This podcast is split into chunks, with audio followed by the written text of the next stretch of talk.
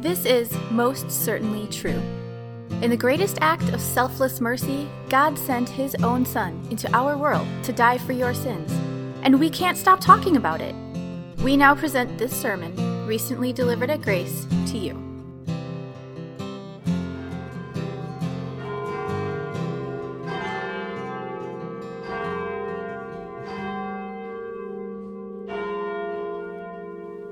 First reading from the Old Testament book of Exodus, chapter 13. Though Moses didn't deserve it, God called him. These words will also serve as the basis for today's sermon. Now, Moses was tending the flock of Jethro, his father in law, the priest of Midian. And he led the flock to the far side of the wilderness and came to Horeb, the mountain of God. There, the angel of the Lord appeared to him in flames of fire from within a bush. Moses saw that though the bush was on fire, it did not burn up. So Moses thought, I will go over and see this strange sight, why the bush does not burn up. When the Lord saw that he had gone over to look, God called to him from within the bush, Moses, Moses. And Moses said, Here I am. Do not come any closer, God said. Take off your sandals, for the place where you are standing is holy ground. Then he said, I am the God of your father, the God of Abraham, the God of Isaac, and the God of Jacob. At this, Moses hid his face because he was afraid to look at God. The Lord said, I have indeed seen the misery of my people in Egypt. I have heard them crying out because of their slave drivers, and I am concerned about their suffering. So I have come down to rescue them from the hand of the Egyptians and to bring them up out to that land into a good and spacious land, a land flowing with milk and honey, the home of the Canaanites, Hittites, Amorites, Perizzites, Hivites, and Jebusites. And now the cry of the Israelites has reached me, and I have seen the way the Egyptians are oppressing them. So now go. I am sending you to Pharaoh to bring my people, the Israelites, out of Egypt. But Moses said to God, who am I that I should go to Pharaoh and bring the Israelites out of Egypt? And God said, I will be with you. And this will be a sign to you that it is I who have sent you. When you have brought the people out of Egypt, you will worship God on this mountain. Moses said to God, Suppose I go to the Israelites and say to them, The God of your fathers has sent me to you, and they ask me, What is his name, then what shall I tell them? God said to Moses, I am who I am. This is what you are to say to the Israelites I am has sent me to you.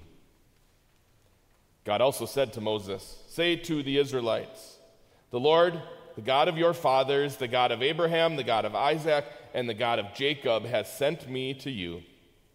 This is my name forever the name you shall call me from generation to generation. The word of the Lord.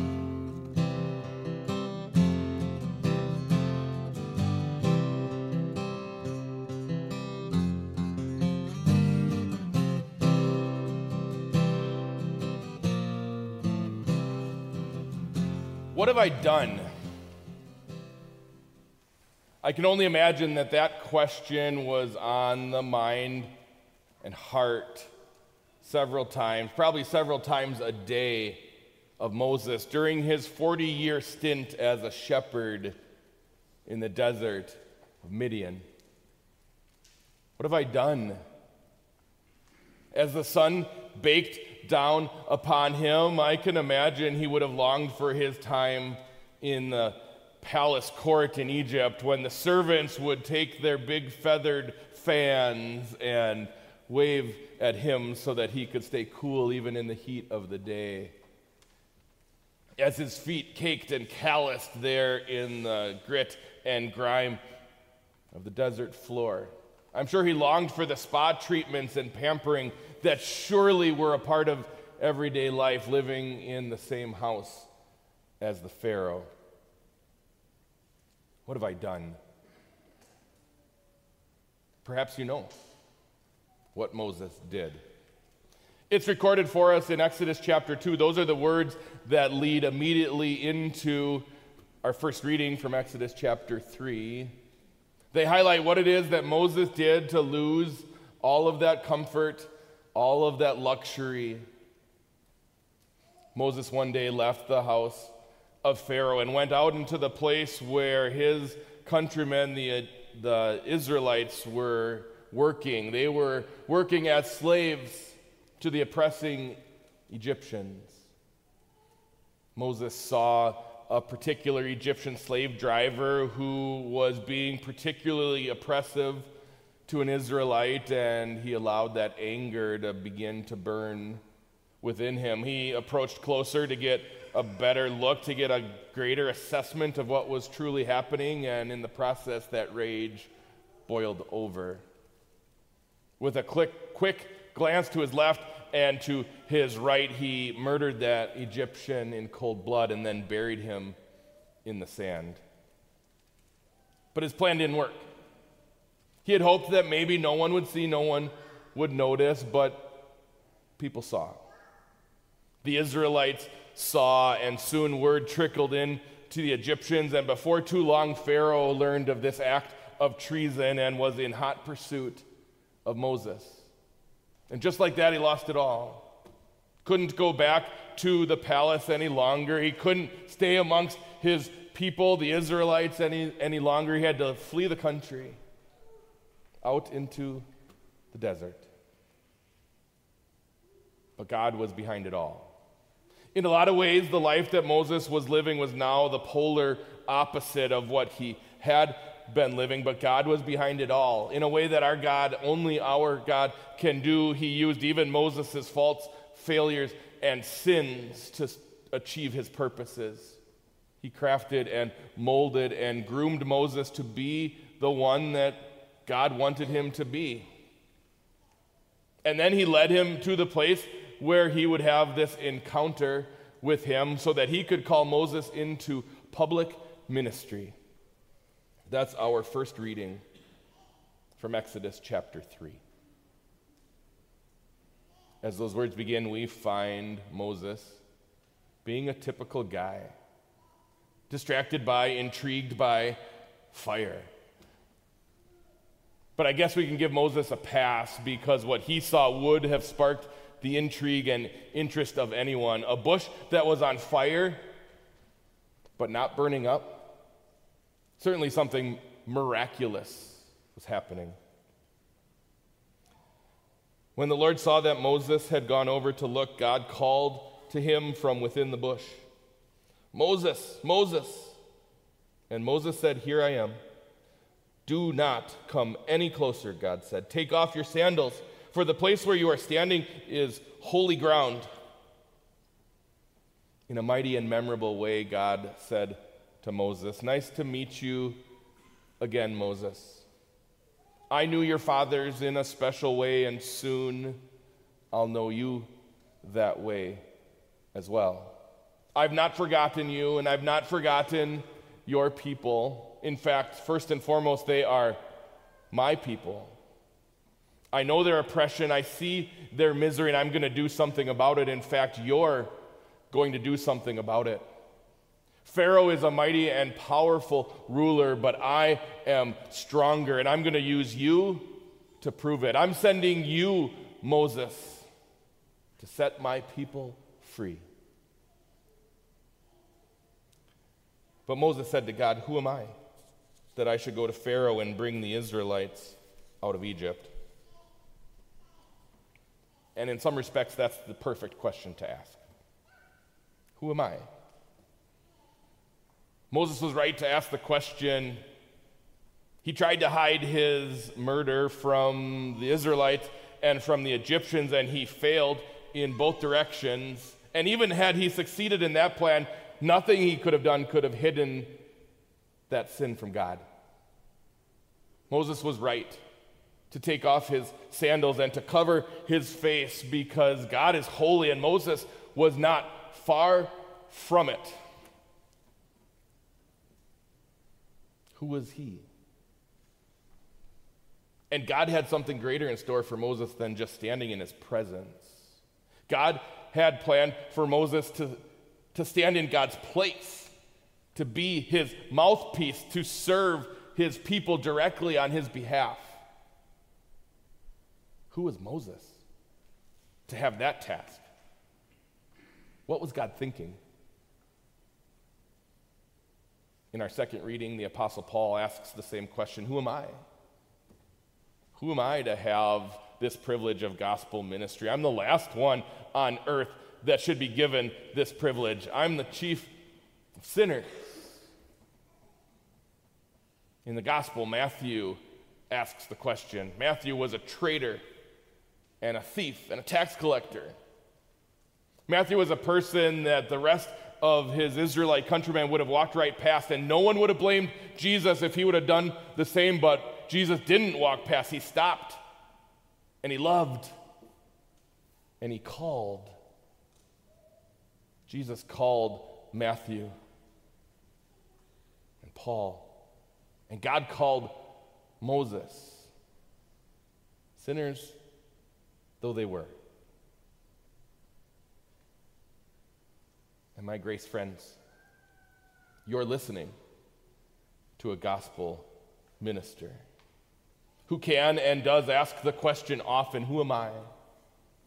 Who am I to stand in God's presence? Who am I to stand in God's place, to be his mouthpiece, to proclaim his saving message to a people who need to hear it and, and hear it again, who need to be reminded day after day, who need to be comforted by the truths of the gospel and showered with the love of Jesus. Who am I, God? What are you thinking? Surely there's someone better who could stand in this place. Surely you could find someone who would do better, who would be more gifted, who would be more patient, who would have a purer heart. What are you thinking? But that's precisely the point. God calls sinners to follow him. God calls sinners to believe in him, to have faith in their hearts. And then God calls some of those sinners, and he uses sinners to call them into representative ministry. Called workers, pastors, teachers, staff ministers, and missionaries to serve God's people, to serve God's communities on their behalf. But it's not about who they are, it's about who God is. If you keep reading in the book of Exodus through our lesson on into chapters 3 and chapters 4, you'll see that Moses asks more questions. And it kind of exposes the fact that Moses' who am I question is a bit more than godly humility.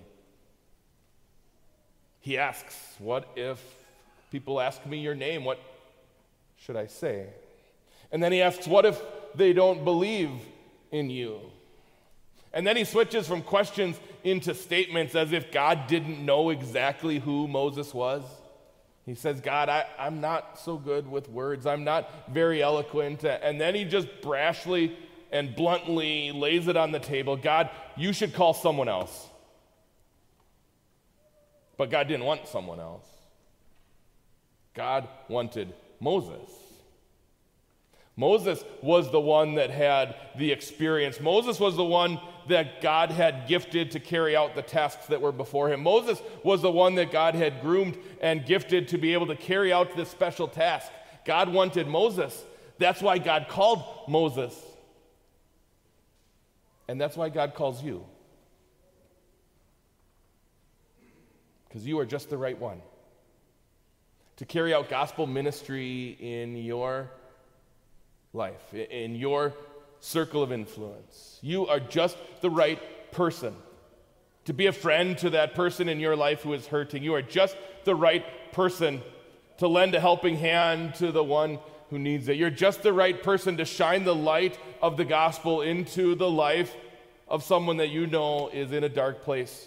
You're just the right person to share a simple message of sins forgiven through Jesus. Christ has shown his mercy to you, and now you're just the right person to show that mercy to someone else.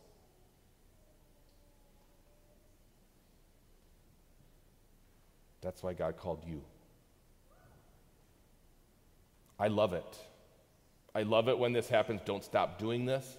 Don't stop inviting your friends, your relatives, your coworkers, your neighbors to come and sit in the pew with you to hear the gospel of Jesus here at Grace.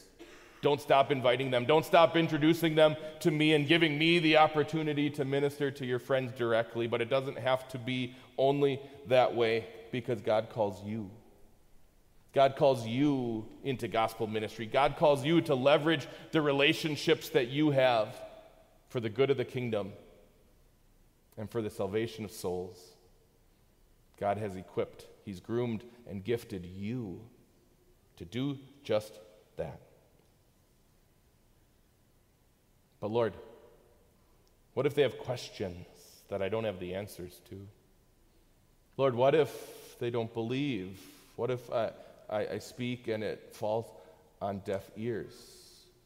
What if they're confused because the words that I speak are, are confusing and I don't do a good job of, of presenting? Lord, maybe you should call someone else.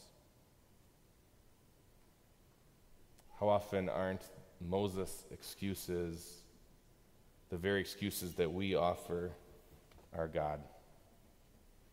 Too often, the who am I that is on our lips is not the godly humility, but rather it's reluctance, doubt, and fear.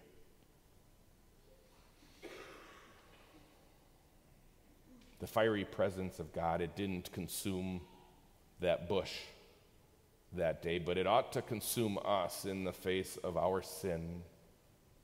It ought to consume us when we stubbornly reject God's call, when we defiantly keep the gospel to ourselves and refuse to take it to those in our lives. We deserve to be consumed by God's wrath and anger. We deserve to have the thunderbolts of his wrath come down upon us. But instead, he comes to us in a whisper. He comes to us with gentleness and love. He comes not with a stern proclamation of judgment, but rather he comes with a question, a familiar question. He turns our very question on its head and throws it right back at us. He asks us to consider who am I? You see, a gospel minister needs not consider who they are, but who God is. It's not about the one that receives the call, but it's about the one who is doing the calling. And that makes all the difference in the world. Who is God? He is the God who chose us before the creation of the world. He is the one who is rich in grace and mercy. He is the one who is our substitute. He is the one who came to earth, who took our place, who bled for us and died. He is the one who would stop at nothing to have us as his forever. He is the one who gave up everything so that we could be with him. He is the one who adopted us into his family and calls us children of the Heavenly Father. He is the Almighty Creator of heaven and earth, and who has used that power not to squash us, but to lift us up, to destroy our enemies, and to share with us a victory that He has won by His grace. That is the one who calls us. Listen to God's response to Moses' protest. And God said, I will be with you. And this will be the sign to you that it is I who have sent you. When you have brought the people out of Egypt, you will worship God on this mountain. When God is the one who is calling, God's people are never alone. This is true for called workers, for pastors and teachers, staff ministers, and missionaries. When God is the one who is calling, his workers are never alone. And that same is true for all of God's people. Though your call and mine are different, we are joined together in this gospel ministry side by side and arm in arm, and we have the assurance that we are never alone. We join each other, working together to share a gospel of Jesus with a community and with our world. And as great as it is to not be working solo, to have brothers and sisters in the faith that are sharing that common goal, that are rolling up their sleeves and carrying out the task of gospel ministry, that's not even the best part. The best part is that for you and for me, it's true. The words that God uses to comfort Moses, they're true for us as well. We're never alone because God tells us, I will be with you. Gospel ministry hinges on the reputation of our God. It's not about the sordid past of a gospel minister. It's not about how broken and cracked is the clay pot into which God chooses to place the treasure of the gospel.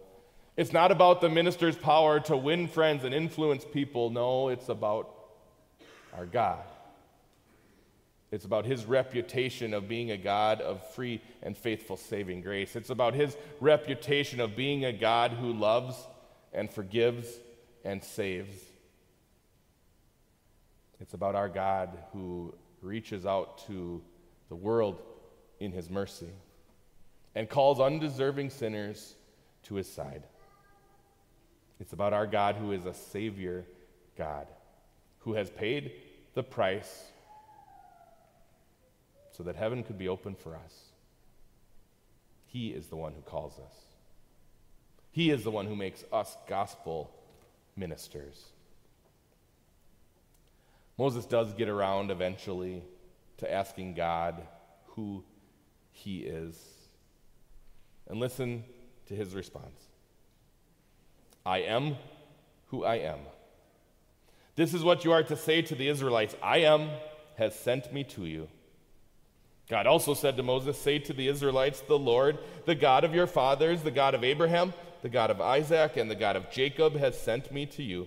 This is my name forever, the name you shall call me from generation to generation.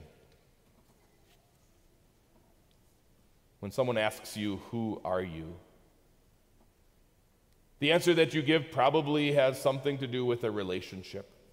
You might find a, a common denominator person, someone that that stranger might know, and how you're connected. I'm so and so's child, I, I'm so and so's parent. I'm siblings with him or with her. You might answer the question, Who are you? with what is your occupation? I'm an engineer. That's who I am. You might share your employer. I, work for Harley Davidson. That's my identity. But when the question is asked of God, it's entirely different. You see, our God finds his essence and his being and his identity separate from his connection to anyone else. None of those things lean on us. None of those things lean on anyone else. God is wholly independent. He is in a league of his own, and though he is in a league of his own, he sees fit to come to us. He sees fit to interact with us, sinners though we may be. He sees fit to wash us clean and call us into his league and onto his team. He paid a steep price so that we could be his forever. What a blessing it is to be called by a God like that.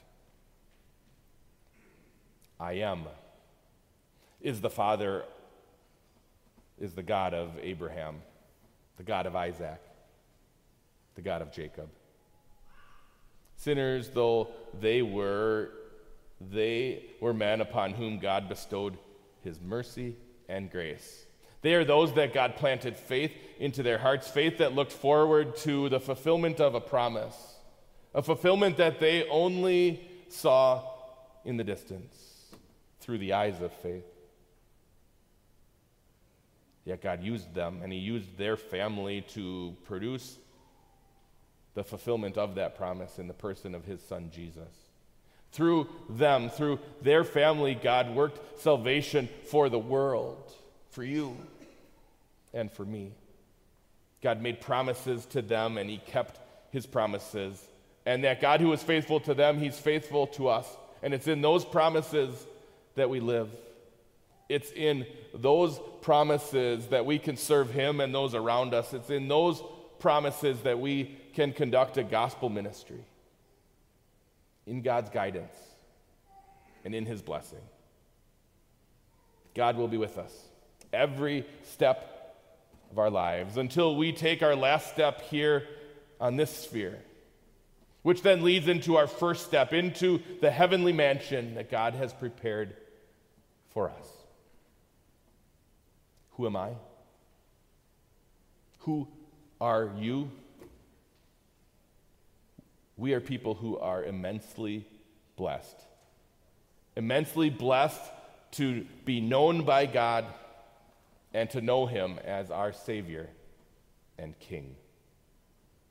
We are immensely blessed to be children of a Heavenly Father and heirs of everlasting life.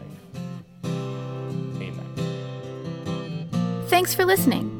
To learn more about God's grace or to support this ministry, please visit gracedowntown.org today. This grace is for you. The Lord bless you and keep you. The Lord make his face shine on you and be gracious to you. The Lord look on you with favor and give you peace.